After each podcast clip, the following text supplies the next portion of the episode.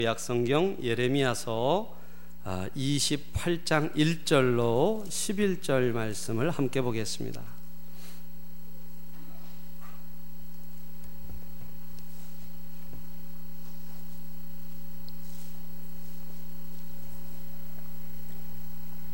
자, 우리 1절로 11절까지 교독하겠습니다. 그해 곧 유다 왕 시드기야가 다스리기 시작한 지 4년 다섯째 달 기브온 아술의 아들 선지자 하나냐가 여호와의 성전에서 제사장들과 모든 백성이 보는 앞에서 내게 말하여 이르되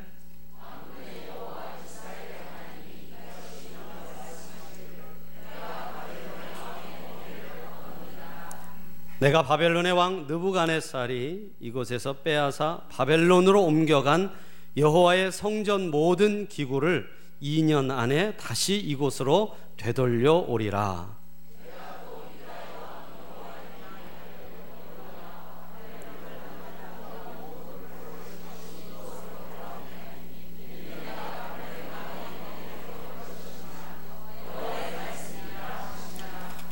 선지자 예레미야가 여호와의 성전에 서 있는 제사장들과 모든 백성들이 보는 앞에서 선지자 하나냐에게 말하니라.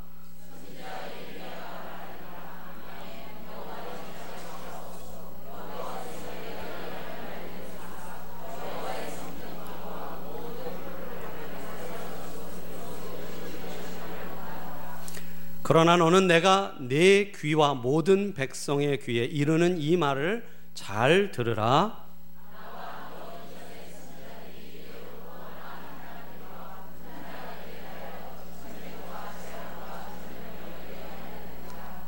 평화를 예언하는 선지자는 그 예언자의 말이 응한 후에야 그가 진실로 여호와께서 보내신 선지자로 인정받게 되리라.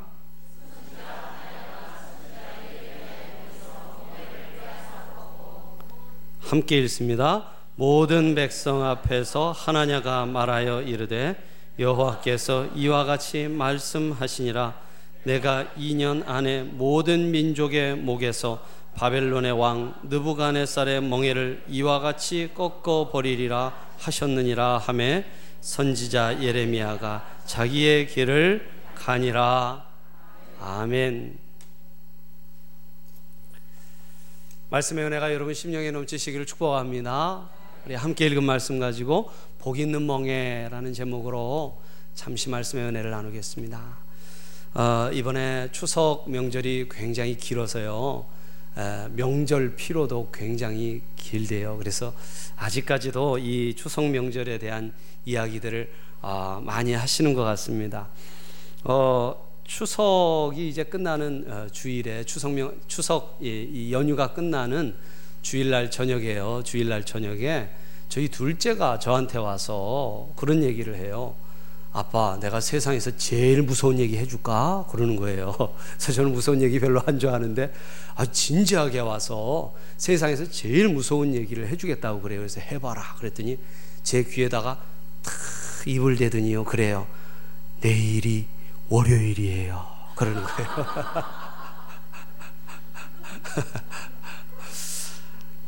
이제 2학년인데요. 월요일이 싫은가 봐요. 한참 웃었습니다. 무서운 얘기라고 그래서 기대했는데 너무나 무서워서 한참 웃었어요. 예.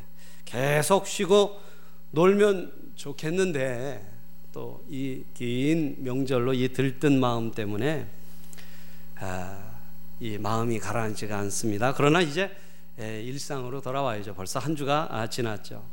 여러분 그래도 이 추석 명절에 고향을 갔다 올 수 있는 분들은 참 큰 복이라고 생각합니다. 왜냐하면 이 북한이 고향인 분들, 예, 북한이 고향인 분들은 예, 가보지 못하잖아요. 그죠? 생전에 내가 가볼 수 있을까? 이런 생각을 하시고 또 탈북자들 또는 이 가족의 아 이 북의 가족을 남겨두고 탈북하니 탈북자들은 얼마나 그 마음이 시릴까요? 마음이 시리신 모양입니다.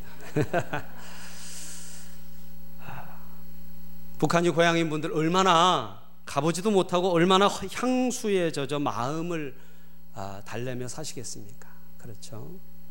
여러분 아, 어, 정지용 시인이 예, 지은 향수라는 시가 있어요. 여러분 아시죠? 예.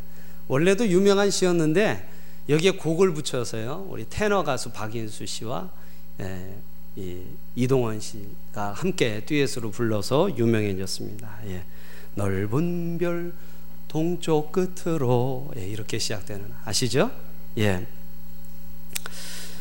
아, 여러분 많은 사람들의 사랑을 받았는데 이 시를 읽고 있노라면 삶의 고단함이 그대로 느껴져서 참 슬픕니다. 이, 이 노래가락은 참 아름다운데요. 이 내용은 참 슬퍼요. 에, 보면 이런 부분이 있어요. 질화로에 제가 식어지면 빈 밭에 밤바람 소리 말을 달리고 엷은 졸음에 겨운 늙으신 아버지가 집벽에를 돋아 고이시는 곳 이런 구절이 있습니다. 질화로에 제가 식어지면이라고 했는데 예전엔 여러분 난방 시설이 변변치 않아서 질그릇 화로에 아궁이 장작불 남은 불을 담아 아, 이 방안을 데우곤 했다고 해요. 예. 그런데 질화로에 제마저 식어서 여러분 냉기가 감도는 방입니다. 그런데 거기 늙은 아버지가 주무시고 계세요. 베개도 제대로 없어서 집벽에를 베고 주무십니다. 참 그 가난이 물씬 느껴지죠. 그렇죠. 또 그 중에 아내에 대한 묘사가 있는데 굉장히 인상 깊어요. 아내에 대한 묘사. 아무렇지도 않고 예쁠 것도 없는 사철 발벗은 아내가 따가운 햇살을 등에 지고 이삭 죽던 곳이라는 구절이 있습니다.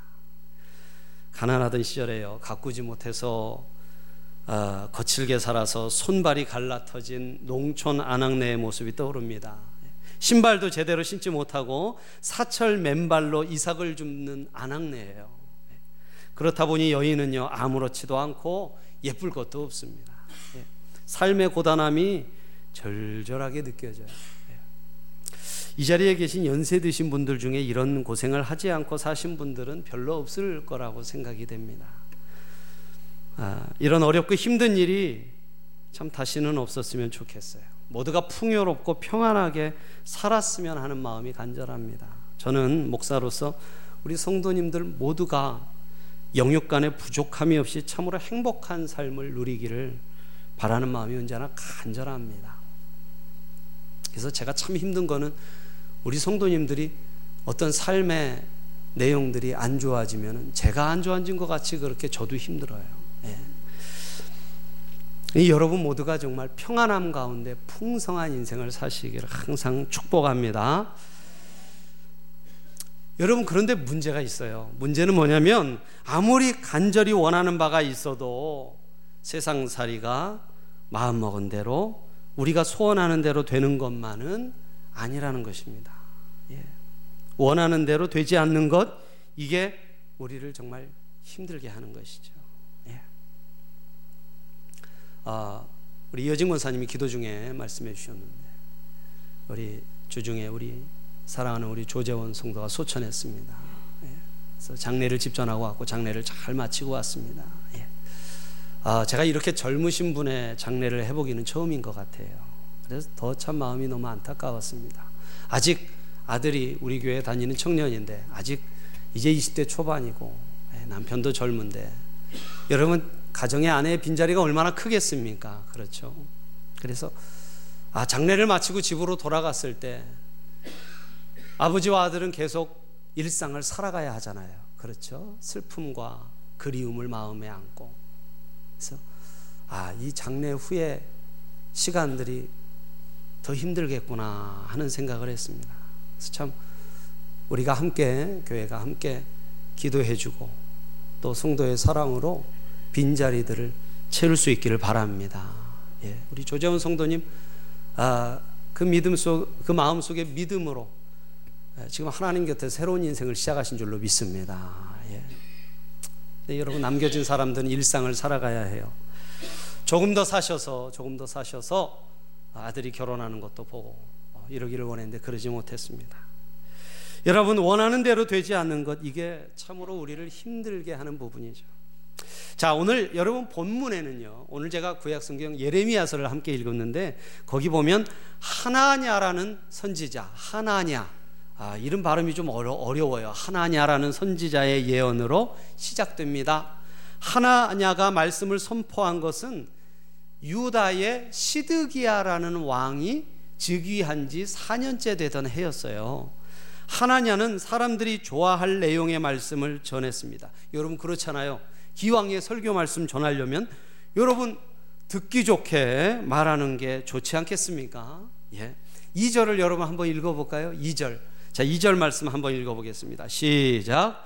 만군의 여호와 이스라엘의 하나님이 이같이 일러 말씀하시기를 내가 바벨론의 왕의 멍에를 꺾었느니라. 네, 이게 하나냐의 설교였어요. 만군의 여호와 이스라엘의 하나님이 이같이 일러 말씀하시기를 내가 바벨론 왕의 멍에를 꺾었느니라. 여러분 여기서 멍에가 무슨 이야기냐면 이 바벨론 왕의 지배를 말해요. 바벨론 왕의 지배. 이때 유다는요. 바벨론이라는 나라로부터 많은 어려움을 겪고 있었습니다. 유다는 그냥 조그만 나라인데 바벨론은 얼마나 강국입니까? 그 당시에 아주 이 근동에 예, 아주 큰 강국이었죠. 여러분 주전 605년 BC 605년에 여호야김이라는 유다 왕 시대에 바벨론의 느부갓네살 여러분 들어보셨죠? 느부갓네살 왕이 유다를 처음으로 침공했어요. 그래서 백성들을 포로로 끌고 갔습니다. 그때 끌려간 사람 중에 다니엘과 그의 친구들이 있었어요. 예. 그리고 7년 후에 7년 후에 주전 598년에 바벨론이 다시 유다를 침공해서 왕이 된 지 석 달밖에 되지 않은 여호야긴 왕과 많은 포로를 또 잡아가 버렸어요. 이때 에스겔 선지자도 포로가 돼서 잡혀갔습니다. 여호야긴을 끌어간 바벨론은요, 그를 대신해서 시드기야 왕을 왕으로 세웠어요. 이 시드기야가 왕이 된 지 4년이 되었을 때 이 하나냐라는 선지자가 예언하고 있는 거예요. 하나님의 말씀을 전하고 있는 것입니다. 여러분, 그러니까 여러분 이 당시에 유다 백성들 또 이 시드기야 왕은 얼마나 불안했겠습니까? 그렇죠? 바벨론이 또다시 침공해 올까봐 좌불안석이었어요. 예? 너무나 두려웠습니다. 한마디의 위로라도 아쉬울 때였어요. 예. 이런 상황에서 여러분 하나냐 선지자가 설교합니다. 뭐라고 설교해요? 내가 바벨론의 왕의 멍에를 꺾었다. 이렇게 말씀을 전해줬으니 얼마나 위로가 됐겠습니까? 아마 왕과 신하들과 백성들이 다 두 손 들고 아멘 했을 거예요. 예? 할렐루야 아멘 했을 것입니다. 하나냐의 예언을 조금 더 읽어보실까요? 여러분 3절 4절 한번 읽어보세요. 그의 설교의 요지가 3절 4절에 기록되어 있습니다. 3절 4절 읽겠습니다. 시작. 내가 바벨론 왕 느부갓네살이 이곳에서 빼앗아 바벨론으로 옮겨간 여호와의 성전 모든 기구를 2년 안에 다시 이곳으로 되돌려 오리라 내가 또 유다의 왕 여호야김의 아들 여고니아와 바벨론으로 간 유다 모든 포로를 다시 이곳으로 돌아오게 하리니 이는 내가 바벨론의 왕의 몽해를 꺾을 것임이라 여호와의 말씀이니라 하니라 아멘 여러분 아멘이세요? 예. 하나냐는 하나님께서 바벨론에게 빼앗긴 성전의 기구들 여러분 다 보물이에요. 그렇죠? 다 보물이에요. 그것들과 끌려간 포로들을 모두 돌아오게 하겠다고 그렇게 예언하고 있어요. 그러니 여러분 이 말씀들은 백성들이 얼마나 감격했겠어요. 예. 하나냐의 예언을 들은 사람들 하나냐, 하나냐를 향해 박수를 보냈을 거예요. 우리 우리 하목사님 모셔다가 우리 일주일 동안 부흥회 합시다. 예? 일주일 부흥회하고 일주일 동안 또 사경회 합시다. 그러면서 아마 불러다 놓고 말씀 듣고 기도하고 난리가 났을 거예요. 여러분 어찌 보면요. 이 하 목사님을 통한 하나냐 목사님을 통한 부흥이 예, 어스름하게 일어났을지도 모를 일이었습니다. 그런데 여러분 사람들이 이 하나냐 목사님에 대해 열광하면 할수록 상대적으로 더 큰 미움을 받는 사람이 있었어요. 예. 그는 다름 아닌 오늘 이 예레미야서를 쓴 예레미야 선지자예요. 예. 예레미야 목사님. 이 예레미야가 사람들로부터 큰 미움을 받게 되는 이유는 뭐냐면요. 하나냐의 예언과는 정반대의 예언을 했어요. 정반대 설교를 했단 말이죠. 하나냐는 바벨론의 멍해가 꺾일 것이라고 했지만 예레미야는 바벨론의 멍해를 매야 한다고 설교하는 거예요. 자, 이제 바벨론이 우리를 침공할 거다. 우리는 바벨론의 지배를 받아야 된다. 그렇게 설교를 하는 거예요. 그것도 말로만 한 게 아닙니다. 예레미야서 27장 2절에 보면요. 하나님께서 시키시는 대로 줄과 멍에를 만들어서 목에 걸고 예언을 했어요. 예. 요새로 말하면 시청각 설교죠. 그죠? 설교의 주제를 아예 눈으로 보이게 딱 몸에다 걸고 멍에를 목에다 걸고서 설교했어요. 이렇게 멍에를 목에 맨 것처럼 바벨론의 지배를 우리가 받아야 된다. 이렇게 설교를 했단 말이죠. 여러분 27장 12절에 보면 내가 이 모든 말씀대로 유다의 왕 시드기야에게 전하여 이르되 왕과 백성은 바벨론 왕의 멍에를 목에 메고 그와 그의 백성을 섬기소서 그리하면 사실이라 이렇게 설교했다는 거예요. 예레미야는 바벨론의 멍에를 꺾으려 하지 말고 그 멍에를 매라고 설교합니다. 그래야 살게 된다고 해요. 그러면서 한 걸음 더 나아가 예레미야는 거짓 선지자들이 나타나 바벨론의 멍에를 꺾을 것이라는 거짓 예언을 할 것이라는 것까지 예고했어요. 예. 여러분, 백성들이 누구 설교를 좋아했을까요? 예, 우리 하 목사님 설교를 좋아했겠죠. 우리 예 목사님 설교는요, 다 도망가 버려요. 그렇죠. 예, 예배당이 텅텅 비었어요. 아무도 안 들어요. 여러분 27장 9절로 10절에 보면 예레미야가 바벨론의 멍에를 꺾을 것이라 말하는 거짓 선지자가 나올 거라고 예언합니다. 제가 읽어보겠습니다. 너희는 너희 선지자나 복술가나 꿈꾸는 자나 술사나 요술자가 이르기를 너희가 바벨론의 왕을 섬기게, 섬기게 되지 아니하리라 하여도 너희는 듣지 말라. 그들은 너희에게 거짓을 예언하여 너희가 너희 땅에서 멀리 떠나게 하며 또 내가 너희를 몰아내게 하며 너희를 멸망하게 하느니라. 여러분 이렇게 보면요. 바벨론의 멍에가 꺾일 것이라고 예언하는 하냐나는 진실된 선지자입니까? 거짓 선지자입니까? 거짓 선지자예요. 거짓 선지자입니다. 예레미야는 참 하나님의 말씀을 전하는 선지자였어요. 믿으시면 아멘 하시 바랍니다. 그래요, 여러분. 오늘날도 사람들이 듣기 좋아하는 소리, 사람들이, 사람들이 원하는 말을 하는 사람들이 있습니다. 그가 반드시 진짜라고 말할 수 없어요. 예. 여러분, 그런데 문제는 뭐였냐면, 문제는 예언을 듣는 백성들은 듣기 좋아하는 말을 하는 선지자를 더 좋아한다는 것이었어요. 이게 이스라엘의 비극이었어요. 백성들은 바벨론의 멍에가 꺾이고 포로가 되돌아올 것이라고 말하는 하나냐 를 좋아했습니다. 반면에 바벨론의 멍에를 매라고 하는 예레미야는 미워했어요. 여러분 백성들 입장에서는 너무나 당연한 것이었는지도 몰라요. 그렇죠? 가족이 포로로 끌려간 사람, 가족이 돌아온다는데 아멘 해야죠. 그렇죠? 그렇지 않을 수 있겠습니까? 그렇다면 유다가 바벨론에게 지배를 받아야 한다고 예언하는 예레미야의 마음은 편했을까요? 바벨론의 지배를 받아야 된다 이렇게 말하는 이 예레미야의 마음이 편했을까요? 여러분 결코 그렇지 않았습니다. 예레미야도 유다가 바벨론의 손에서 놓여 잘 살기를 간절히 원했어요. 예레미야도 하나냐의 예언대로 되기를 간절히 원했습니다. 그래서 하나냐의 예언이 끝난 후 예레미야의 말을 한번 들어보세요. 6절 보겠습니다. 6절 함께 읽겠습니다. 시작. 선지자 예레미야가 말하니라 아멘 여호와는 이같이 하옵소서 여호와께서 내가 예언한 말대로 이루사 여호와의 성전 기구와 모든 포로를 바벨론에서 이곳으로 되돌려 오시기를 원하노라. 여러분 예레미야도 똑같은 마음이었어요. 하나님과 똑같은 마음이었어요. 백성들과 똑같은 마음. 네 말대로 되기를 원하노라. 네 말대로 되기를 원한다. 나도 네 말대로 되기를 원한다. 그렇다면 여러분 예레미야도 하나냐처럼 예언하면 미움을 받지 않을 수 있지 않았겠는가? 여러분 생각해 볼 수 있지 않았겠습니까? 그죠? 왜냐하면 우리 하 목사님, 하나냐 목사님 설교가 대세예요. 그 당시에 대세였단 말이에요. 예. 같은 설교 했으면 같이 환영받고 듀엣으로 부흥에 다녔을 거 아닙니까? 그렇죠.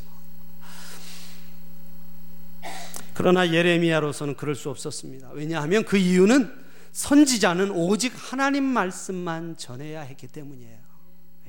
예. 말씀을 전하는 데 있어서 선지자는 선택의 여지가 없습니다. 여러분 선지자는요 말씀을 선택하는 사람이 아니에요.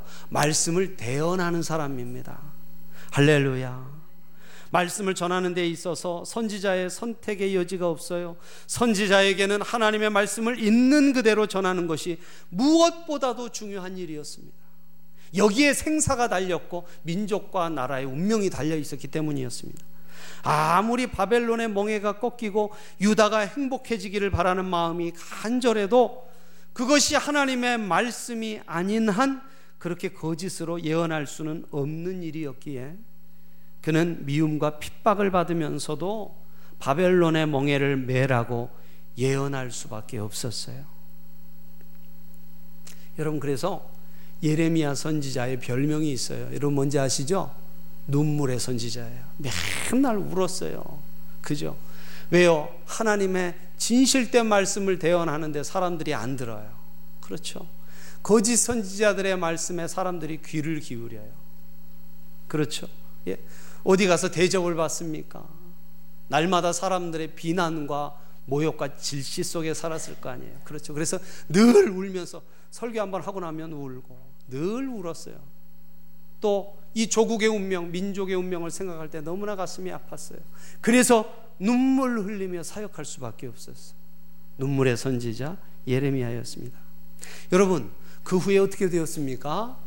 하나냐 선지자의 예언과 예레미야 선지자의 예언 어떻게 됐습니까? 아무리 사람들이 하나냐의 예언대로 되기를 소원해도 소용없었어요. 본문의 사건이 있은 후 7년이 지난 주전 586년에 예, 586년에 유다는 바벨론에게 완전히 멸망했어요. 시드기야 왕은요 두 눈이 뽑힌 채로 끌려 끌려갔습니다. 수많은 사람들이 죽음을 당하고 포로가 되었어요. 예레미야의 예언대로 된 것입니다. 하나님은요 유다가 바벨론의 포로가 아, 되도록 의도하고 계셨어요. 왜 그러셨는지는 몰라요. 유다의 죄악을 징벌하기 위함과 또 하나님의 여러 가지 뜻이 있었습니다.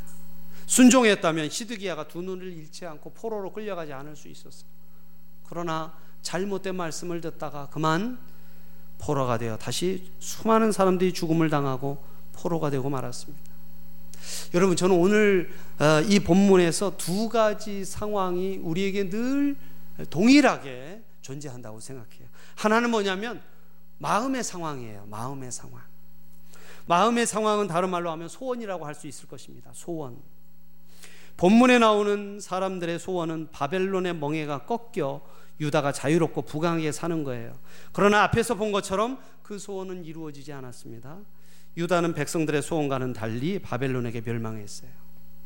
우리가 직면하게 되는 또 하나의 상황이 있는데 그것은 바로 현실의 상황이에요. 눈앞에 진짜 현실의 상황. 유다 백성들은 그들이 원하는 소원과 달리 나라의 멸망과 포로 생활이라는 현실과 맞서지 않으면 안 되었습니다. 이것이 바로 그들의 눈앞의 현실이었습니다. 여러분 사람들은 누구나 이 두 가지 현실 사이에서 방황하고 있습니다.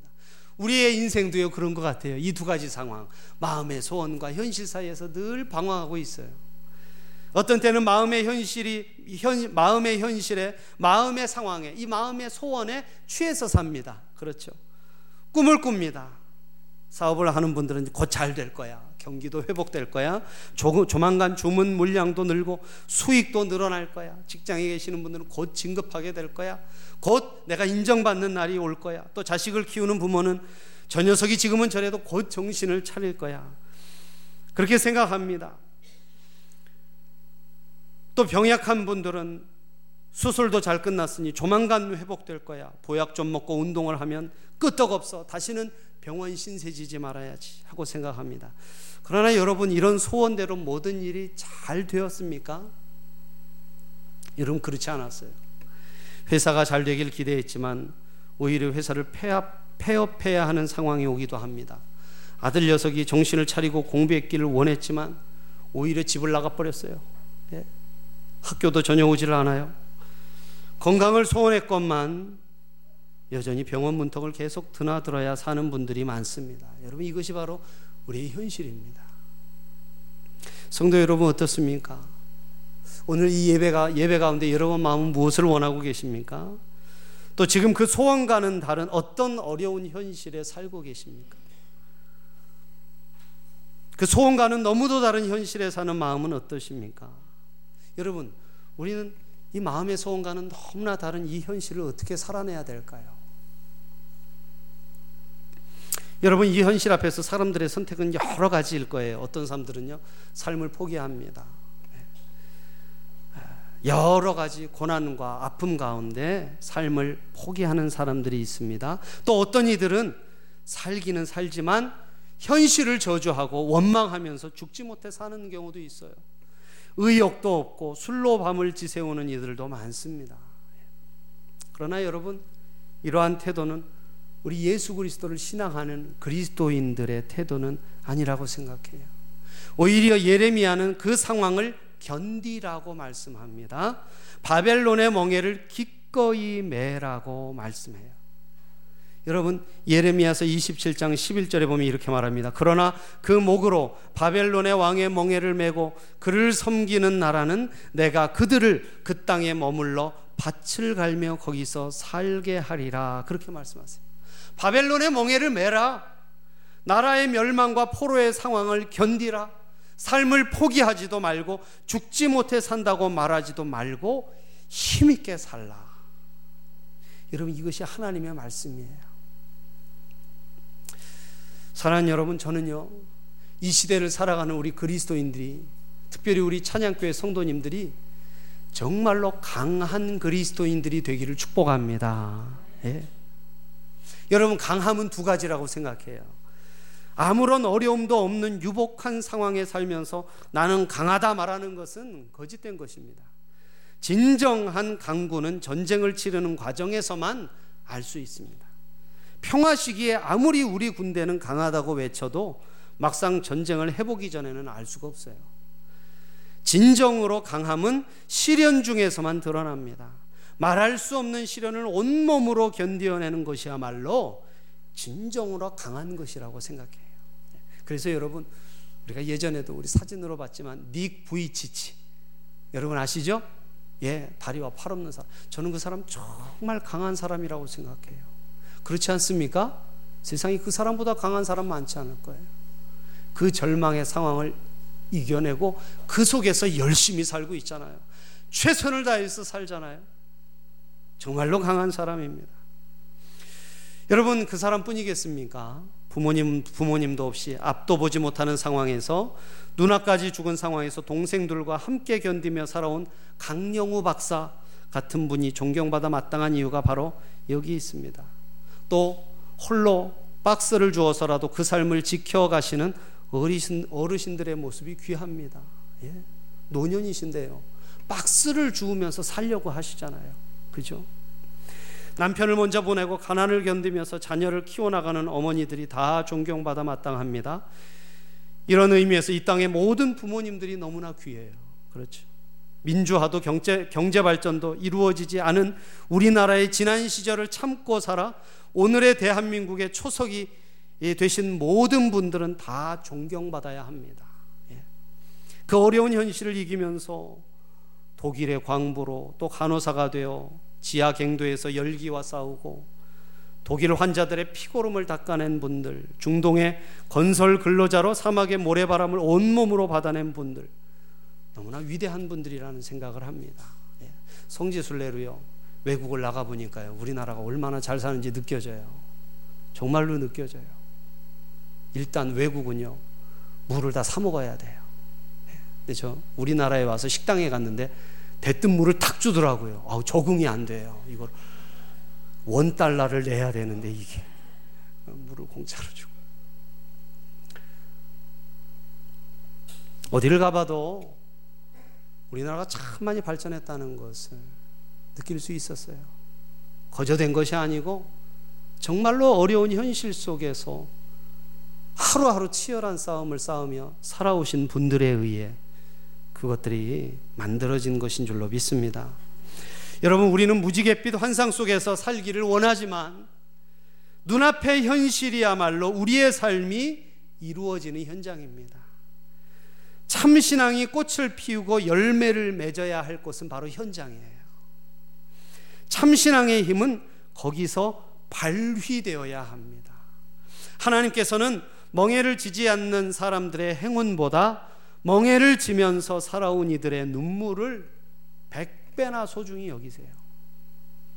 예수님께서도 기꺼이 멍해를 매는 삶을 보여주셨습니다. 예수님께서 지신 멍해는요, 다름 아닌 십자가였습니다. 예수님께서 십자가를 참으셨기에 우리가 구원을 받게 되었습니다.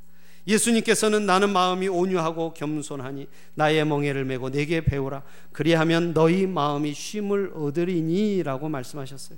멍에를 벗어 던짐으로써 쉼을 얻는 것이 아니라 기꺼이 주님이 주시는 멍에를 매므로써 쉼을 얻는 진리를 말씀하신 것입니다. 여러분 하박국 선지자는요. 오늘 이 예레미야 선지자와 동일한 비슷한 상황에서 예언했습니다. 갈대아 사람이 쳐들어오기 직전에 하박국도 아, 예언했어요. 하나님 어떻게 이 선민이 택함 받은 택함 받지 못한 백성으로부터 이렇게 공격을 받아야 합니까? 네. 네, 하나님이 응답 주시죠. 의인은 믿음으로 말미암아 살리라. 세상이 이렇게 다 망해가는 것 같아도 의인은 믿음으로 말미암아 살리라. 할렐루야. 여러분 세상이 아무리 악해도요. 세상에 아무리 살기 힘들어도 하나님의 백성은 믿음으로 살게 될 줄로 믿습니다. 예. 그래서 이 응답을 받고요. 하박국 선지자가 하나님을 노래해요. 뭐라고 노래합니까? 비록 무화과 나무가 무성하지 못하며 포도나무에 열매가 없으며 감람나무에 소출이 없으며 밭에 먹을 것이 없으며 우리의 양이 없으며 외양간에 소가 없을지라도 나는 여호와로 말미암아 즐거워하며 나의 구원의 하나님으로 말미암아 기뻐하리로다. 예. 여러분 이 고백은 너무나 귀합니다. 그렇죠? 너무나 이 귀한 고백이에요. 나무도 무성하지 못하고 열매도 없고 양도 소도 없고 여호와 하나님을 바라보는 믿음으로 이겨나가는 삶이 결국에는 승리한다는 것입니다. 아무 것이 없어도요. 요새로 말하면 나는 집도 없고 직장도 없고 돈도 없고 백도 없고 아무것도 없어도 오직 믿음으로 여호와를 바라보며 승리하며 살리라. 여러분 이 고백이에요. 사랑하는 여러분 참 살기가 힘든 세상입니다. 이렇게 발전했음에도 불구하고요. 갈수록 살기가 더 힘들어져요. 여러분 그러나 포기하지 않으시기를 축복합니다. 여러분 참고 걸어가십시오. 예. 오늘을 견디는 사람에게 내일의 기쁨이 주어질 줄로 믿습니다. 예. 바벨론의 멍해를 기꺼이 지고 포로 생활을 견디던 사람들은요, 페르시아의 고레스 왕 때 고국으로 돌아오게 됐어요. 돌아오게 됐어요. 여러분, 근데 그냥 돌아온 게 아니에요. 그냥 돌아온 게 아니에요. 뜨거운 믿음을 가지고 뜨거운 나라 사랑하는 마음을 가지고 돌아왔어요. 망하기 직전에 유다는 엉망진창이었어요. 애국심도 없었습니다. 이 귀족층부터 시작해서 부유층, 상층부터 썩어 들어가서 나라가 다 썩어 있었어요. 하나님 앞에 예배하는 예배와 제사도 다 타락했어요. 얼마나 나라가 타락해 있었는지 모릅니다. 믿음도 없고 애국심도 없고 열심도 없고 열정도 없는 상태였어요. 그러나 여러분 포로 생활하다가 변해서 돌아왔어요. 어떻게 해요? 뜨거운 마음으로 열정으로 열심으로 믿음을 품고 돌아와 나라를 재건하게 된 줄로 믿습니다. 여러분 이 놀라운 복은 포로의 상황에 절망하고 삶을 포기한 이들은 결코 맛볼 수 없는 것이었습니다. 견디는 자에게만 주어진 복이었어요. 여러분 앞에서 말씀드린 정지용 씨의 향수라는 이 시의 끝자락에 보면 이런 구절이 있습니다. 초라한 지붕, 흐릿한 불빛에 돌아앉아 도란도란 거리는 곳이라는 대목이 나옵니다. 지붕도 초라해요. 불빛도 흐리지만 거기에 사랑과 기쁨이 있습니다. 가난하지만요. 거기 따뜻함이 애정이 우정이 거기 있더라는 것이죠. 가족들이 그 어려운 상황에도 절망하지 않고 도란도란 이야기를 나눕니다. 얼마나 강하고 얼마나 아름답습니까? 이것이 지상의 천국인 줄로 믿습니다. 여러분, 장차 우리가 들어가게 될 천국은 여러 어려움 속에서도 지상 천국을 이루는 성도들의 몫입니다. 세상살이가 고단하다고 해서 그 삶을 포기하는 사람, 세상살이를 지옥처럼 여기는 사람에게는 장차 천국은 결코 주어지지 않을 것입니다. 사랑하는 여러분, 우리의 세상살이가 참 힘들고 고되지만 믿음으로 오늘을 이기시기를 축복합니다. 오늘 주님의 음성을 들으세요. 바벨론의 멍에를 지라. 여러분 그 멍에는 복 있는 멍에예요. 지고 있으면 주님의 뜻이라면 져야 합니다, 여러분. 주님의 뜻이라면 이 어려운 현실도 건널 수 있어야 합니다. 여러분 우리 찬송 중에도 이런 찬송이 있잖아요. 인생의 어려운 순간마다 주의 약속 생각해 보네. 내 마음속에 믿음 잃지 않고 말씀 속에 위로를 얻네. 주님의 도우심 바라보며 모든 어려움 이기도다. 사랑하는 성도 여러분, 부디 어떤 어려움이 삶에 올지라도 여러분 참고 견디면서 하나님을 바라보면서 믿음의 선한 싸움을 싸워 우리 조재원 성도님과 같이 마지막에 승리하고 하나님의 백성으로 형통하고 축복된 삶, 하나님의 칭찬과 상급을 얻는 귀한 삶을 우리 모두가 살아갈 수 있기를 예수님의 이름으로 축복합니다. 축복합니다. 기도하겠습니다.